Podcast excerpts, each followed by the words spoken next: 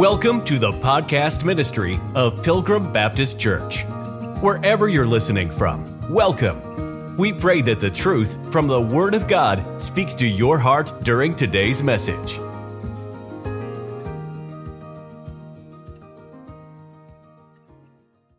All right, we went through the seven parables in Matthew chapter 13. Is there an eighth one?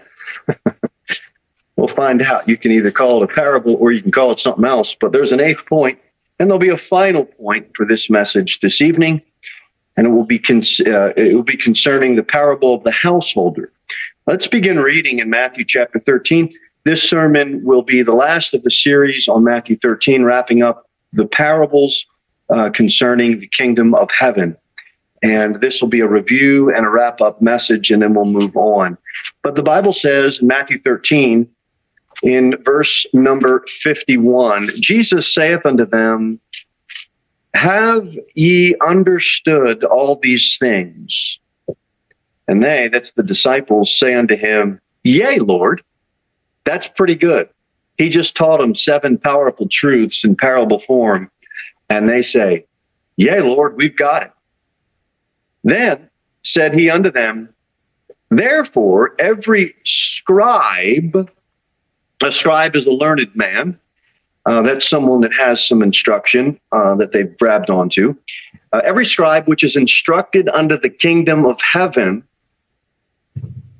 In, in, in other words, these seven parables, these seven kingdom parables, you've been taught them, you've learned about those parables of the kingdom of heaven. So he says, is like unto a man that is an householder, which bringeth forth out of his treasure things new and old.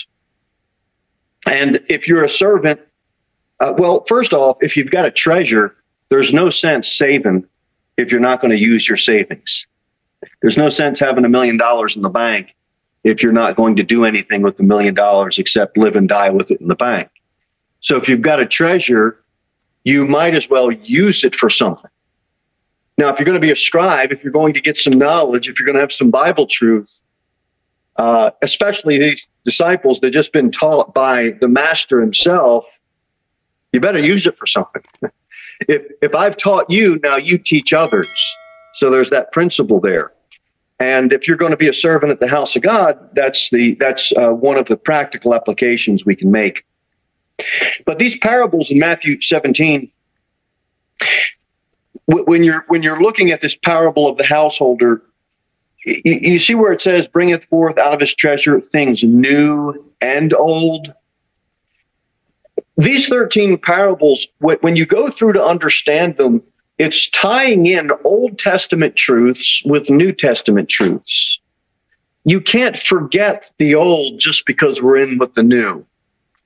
And so these kingdom of heaven parables, these prophetic, uh, these prophetic things that were were prophesied in the Old Testament, you, you can't forget them. You've got to learn them and understand them so that all of these parables make sense. You've got to study the New Testament along with the Old Testament.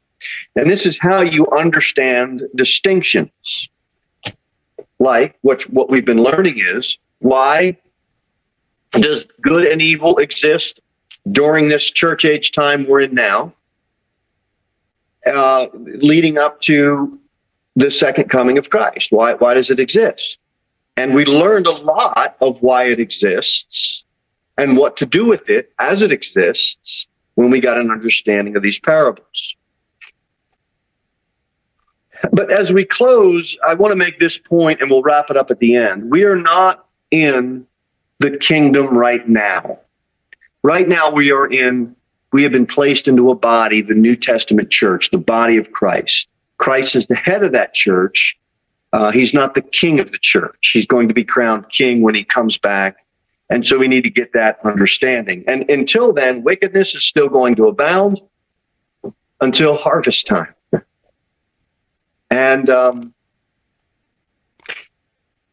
guess what? it's going to continue to get worse and worse.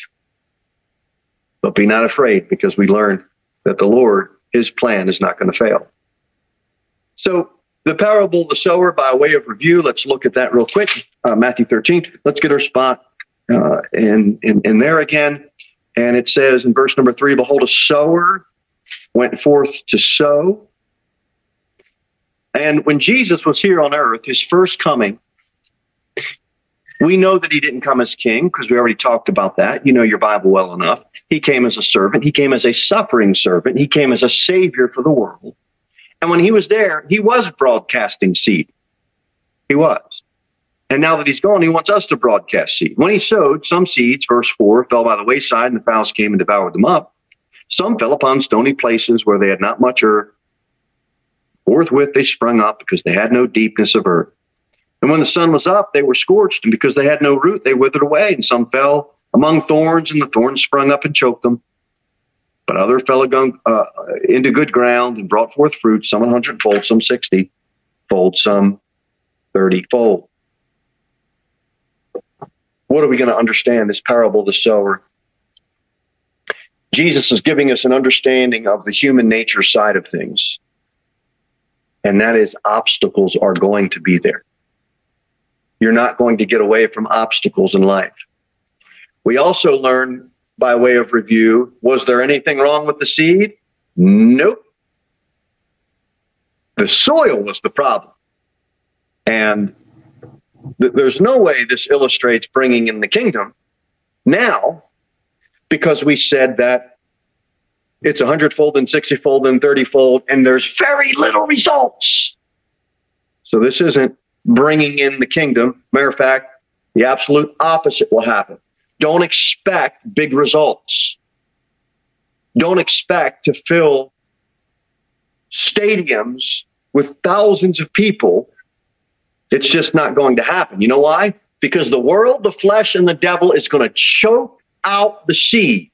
Count on it, mark it down. Don't expect anything else other than what the Lord told us. And don't you dare use that as an excuse to not sow seed. Let us not dare do that. now there's going to be we, we have a we have a blessed hope, okay? We have a blessed hope. And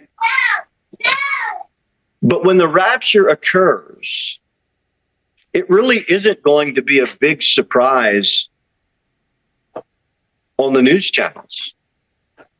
Because what we are dealing with right now is the faithful few that are sowing the seed and getting a result of one fourth.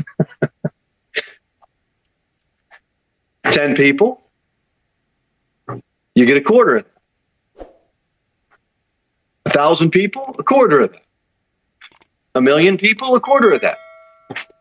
There really aren't that many. You, people might be identifying as a Christian.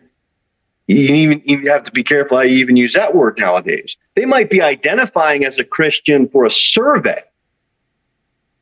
But as far as them being truly regenerated and born again, if the rapture were to happen right now, it might be a week's worth of fake news. and then it's just, they're just going to go on with life. Why? Because the parable of the sower. We have yet to have one village, one town, one state, one nation that has been completely converted to the Lord Jesus Christ. It's not going to happen. And the parable of the sower teaches us don't let us use that as an excuse to not sow seed. We got to keep sowing seed. Christ told us what the results are going to be. Then we had the parable of the wheat and tares. We looked at that, verse number, uh, where is it? Verse number uh, 24. Another parable put he forth unto them, saying, The kingdom of heaven is like unto a man which sowed good seed in his field. While men slept, his enemy came and sowed tares among the wheat and went his way. When the blade was sprung up, brought forth fruit, then appeared the tares also. So the servants of the householder came and said unto him, Sir, didst not thou sow good seed in thy field? From whence then hath it tares? He said unto them, An enemy hath done this. Who's the enemy? That's Satan. The servant said unto him, Will thou then we go and gather them up? But he said, Nay, lest while ye gather up the tares, you root up also the wheat with them. Let them, uh, let both grow together until the harvest. And in the time of the harvest, I will say to the reapers, Gather together first the tares and bind them in bundles to burn them, but gather the wheat into my barn.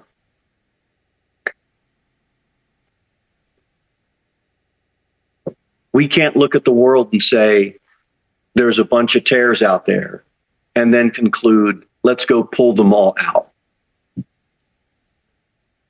Jesus said, leave them alone. You're not going to clean up the world. We are not going to fuse Christian living with American living. We can't fuse commands that God gave to born again Christians. We can't fuse them into commands for American citizens.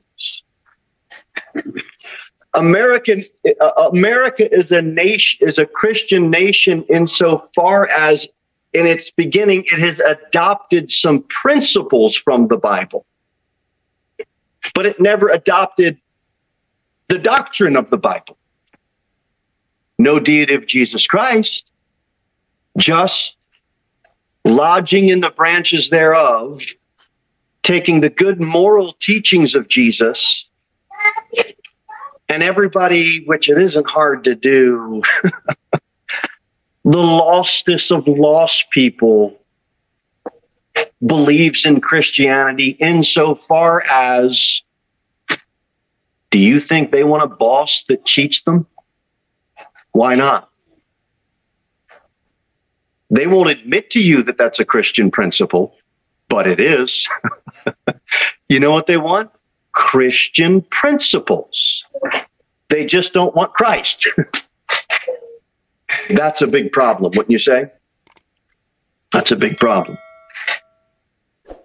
So the parable the wheat and the tares gives us the reason why we don't try to reform the world. You can try to start a campaign, many people have, and rid every town of liquor, rid, rid every town of dance halls, rid every town of gambling, rid every town of immodest dress, rid every town of foul language, and tell me where we can go in the United States to find a town like that. You won't find it. That's the world. Leave it alone. Let the tares grow along with the wheat. You continue to sow seed. And God said, when I come back, I'll sort it out. Leave it alone and preach the word. Stop trying to weed the garden and get busy preaching the word. Why? Do you think Satan can stop the gospel? No, sir. No, ma'am. Do you think Satan can destroy the wheat? Not a chance. Not a chance. And then we got to the parable of the mustard seed. Look at verse 31. Another parable put forth unto them, saying, The kingdom of heaven is like to a grain of mustard seed, which a man took and sowed in his field which indeed is the least of all seeds, but when it is grown, it is the greatest among herbs and becometh a tree, so that the birds of the air come and lodge in the branches thereof. We talked about this is not the gospel going out, this is not the world being Christianized. Well, who do the fowls represent? They represent the evil and the wicked work. And the tree represents the expanding kingdom here on earth, except they're not claiming the king, if you will. This is why we are called to live as strangers and pilgrims. We're passing through, and we are not to get ourselves involved with reformation of the world. We're not to get ourselves involved now, I got to be careful how I say this. We are not to get involved in politics as far as it goes with the function of a New Testament church. Okay, because do you want the drunk as the mayor of the town, or do you want the guy that is sober when he goes home to his wife and family? right? What is that? That's called using your brain. that's what that's called. Okay? That is not marrying the function of a New Testament church in the politics. That's called you have to function civilly as an American, but that's not but that is not the work of the church. That makes sense?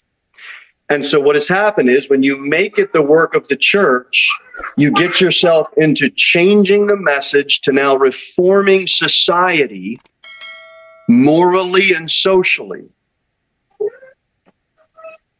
through social change and political change. That is not the gospel. That's why we don't busy ourselves with those things. We busy ourselves with not trying to improve the world, trying to improve someone's someone's state of their soul. Does that make sense? The state of their soul. Do you have a blessed hope? Where are you where are you looking? Where are you looking? Up. Up. Not down here on earth. Verse 33 of the parable of the leaven. By way of review, it says, Another parable spake he unto them, The kingdom of heaven is like unto leaven, which a woman took and hid in three measures of meal till the whole was leavened. So that mustard seed, we, we we see the distinction between the parable of the mustard seed and then leaven. The mustard seed was the outward corruption.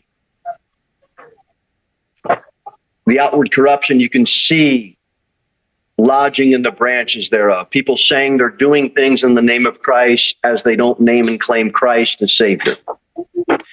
This leaven, this parable of leaven, it contrasts that external corruption with internal corruption. Oh man, we finally got a good meal. Isn't it great?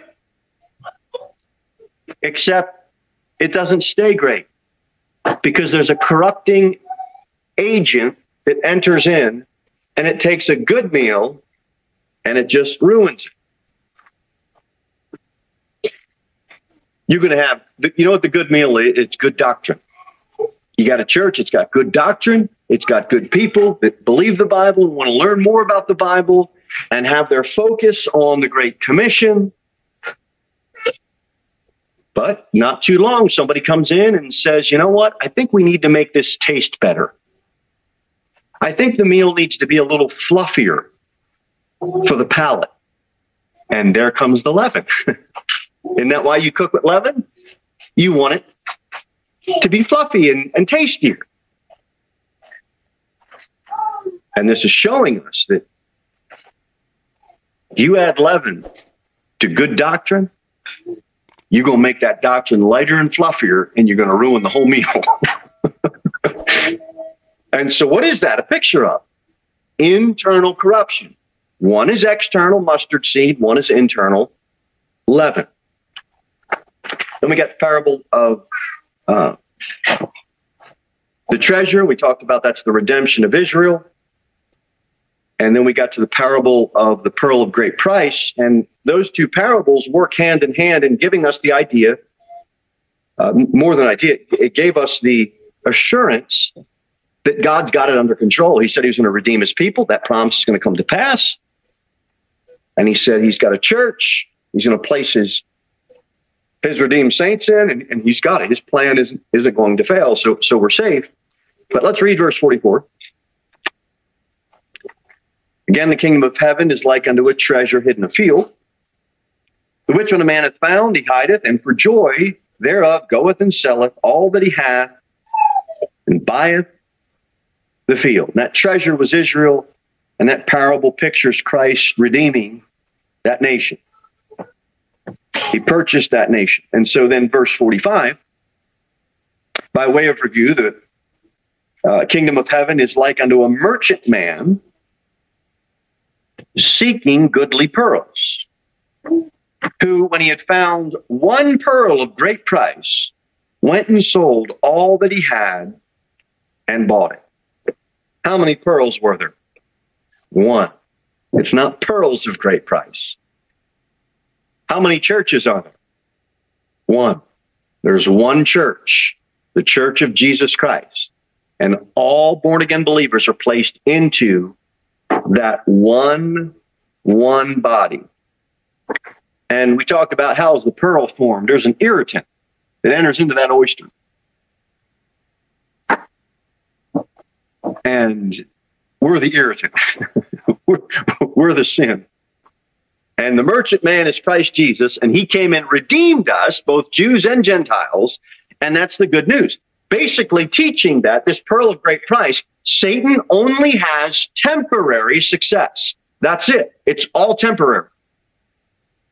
And then the last one was parable of the net. It's a future time. Survivors of the tribulation, they're going to enter into a physical kingdom, except they are not fit for that kingdom. And then we talked about the angels there going to be doing some gathering for the sake of severing. And those not fit for the kingdom are going to be cast into fire. So that's by way of review of the parables. And then there's one more thought that I'd like to look at this evening so that we make sure that we're rightly dividing the word of truth. So I've got one last thought concerning this. Look at verse 11. I'm going to go back to what I said earlier in the message, but Matthew 13, verse number 11, the Bible says, He answered and said unto them, Because it is given unto you to know the mysteries of the kingdom of heaven, but to them it is not given. You see these mysteries of the kingdom of heaven? This is not the mystery of the kingdom now. I have to say that because some believe that the kingdom is being ushered in now. That's not what it says. It simply says mysteries of the kingdom of heaven. And all it is, the Lord is giving those disciples truth that they hadn't, that has not been revealed to them yet. That, that is all that that means. He is giving them new information in parable form so that they can understand and piece things together. Right now, there is no ushering in a kingdom. Right now, Christ is the head of the church. That is what we are in right now. People need to be more concerned with being happy and joyous and content that they have been placed into the body of Christ, which is his church. And that would be called what kingdom? Not the kingdom of heaven, the kingdom of God. Very good. The kingdom of God, which is a physical kingdom or a spiritual kingdom? Spiritual kingdom. Very good. We are not in a mystery form of a kingdom right now, physically. All these parables in the book of Matthew, or, or at least uh, the chapter of, uh, 13 of Matthew, is explaining the spiritual state of this age right now. There's a physical age that we're living in, right? I mean, we're, we're, phys- we're flesh. And it's describing the spiritual state of it. While the physical kingdom of heaven still remains in future view. Do we have a physical kingdom down here now? We do. But this, this, this kingdom of heaven is going to come in future view when Christ comes back and sets up his millennial kingdom. Right now,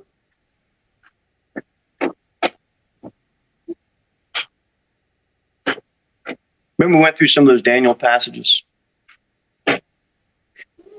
Do we have one prophecy from the book of Daniel that tells us that we are going to have a physical kingdom now here on earth during this church age?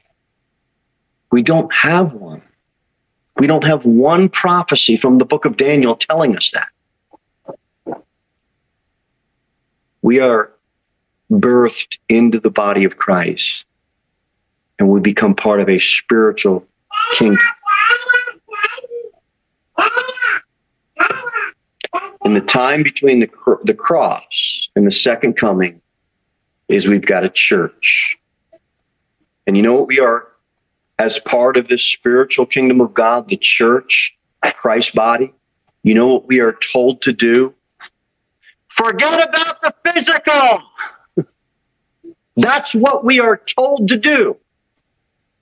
Pray. Well, you, okay, so you got to get in your knees and pray. You got to bow your head and pray. Close your eyes and pray, unless you're driving, and you keep them open. Okay. Look, you can name all these different physical positions, and guess what? None of the physical positions matter. What matters is you pray. Where does that prayer come from? The heart. It's spiritual communing with God. You see that? When we go out and make war and we battle, do you bring your firearm? Do you bring your sword? Do you bring your mace? Do you have your car alarm? Do you have your taser? Okay, great, bring them. But it doesn't matter concerning the spiritual battle. it only matters if somebody tries to mug you on your way out, on, on your way home from a witnessing encounter. The church is a spiritual entity, and the warfare is a spiritual warfare. Pray, the, the, the armor that we put on is all spiritual in nature because this is a spiritual kingdom and a spiritual battle. We witness. Are we trying to get their flesh saved? No. Is your flesh saved? No. Will it ever be saved? I mean, you'll get a glorified body, but right now, it isn't going to be any more saved than it was when you first got saved. Why? We're trying to save souls. It's a spiritual. And every time somebody gets hooked on physical, they mess it up. It's all spiritual in nature. The praying. Well, this will be a fun one. This will be fun. Fasting. The world calls it dieting. right? Because look, I'm not against it, but all, all I'm telling you is I had to. It was required. I had to make 155.9 pounds. No more, no less. Or 159.99 pounds, no more or no less, depending on what tournament it was or I was disqualified. I had to maintain a physical diet to keep my body under the weight that it needed to be under so that I can physically attend and participate in a physical athletic event. I'm not saying I'm against any of that. I did it, say that it's wrong and don't you do it. All I'm saying is that's all physical in nature. You know what our fasting is for now? It's not to lose weight. It's to lose sight of getting our eyes on physical things and get our bodies weak so that we can start relying on the Lord to lift us up because we are so accustomed to just doing it ourselves.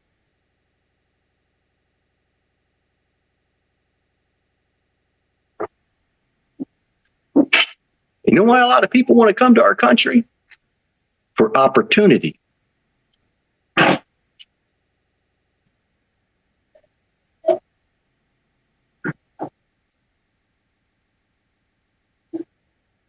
Opportunity. And you know why people won't come to Christ? Because they think they're going to lose opportunity. And they don't realize that they're losing all of the spiritual benefits. They don't realize that. It's all about physical to them. In their mind, it's all about physical. So we're not in mystery form of some kingdom right now. We know what our battle call is. Now, to wrap up and say this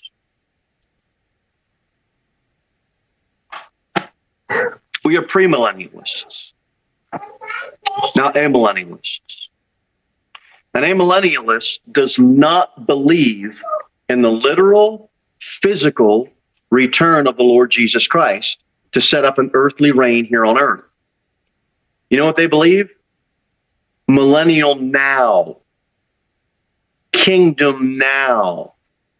This is where you get kingdom now theology. This is where you get dominion theology. Millennial now. They believe in a thousand years, except they believe the thousand years is symbolic and it's happening spiritually now. So I said all that to bring in this amillennialist position because they have the spiritual completely flipped upside down on its head and they mess it up. Where the Bible speaks literal, they take it spiritual. And because of that, they think. That's why they teach these parables different, because they think they can turn the spiritual tide and set up a kingdom now. We're not going to be able to do it, folks. Our job is not making this world a better place.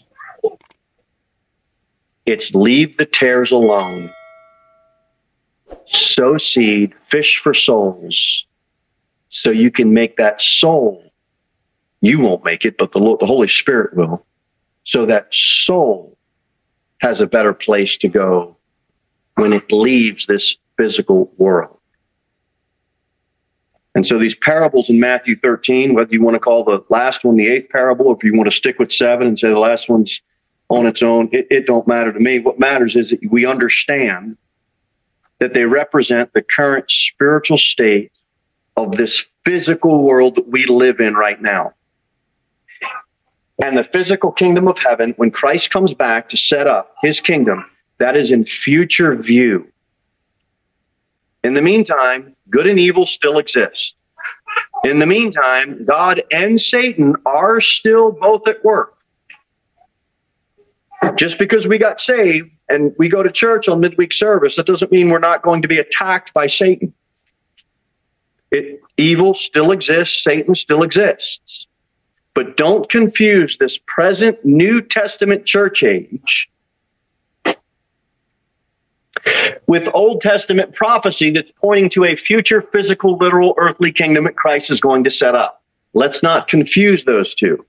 We are not in a mystery form of that physical future kingdom now. We're not in a mystery form of it. Christ was simply revealing mysteries, revealing information to the disciples that they just didn't know before. I'll leave you with this verse and I'll be done. Matthew 6:33, you all know. Seek ye first the kingdom of God. That's the spiritual kingdom.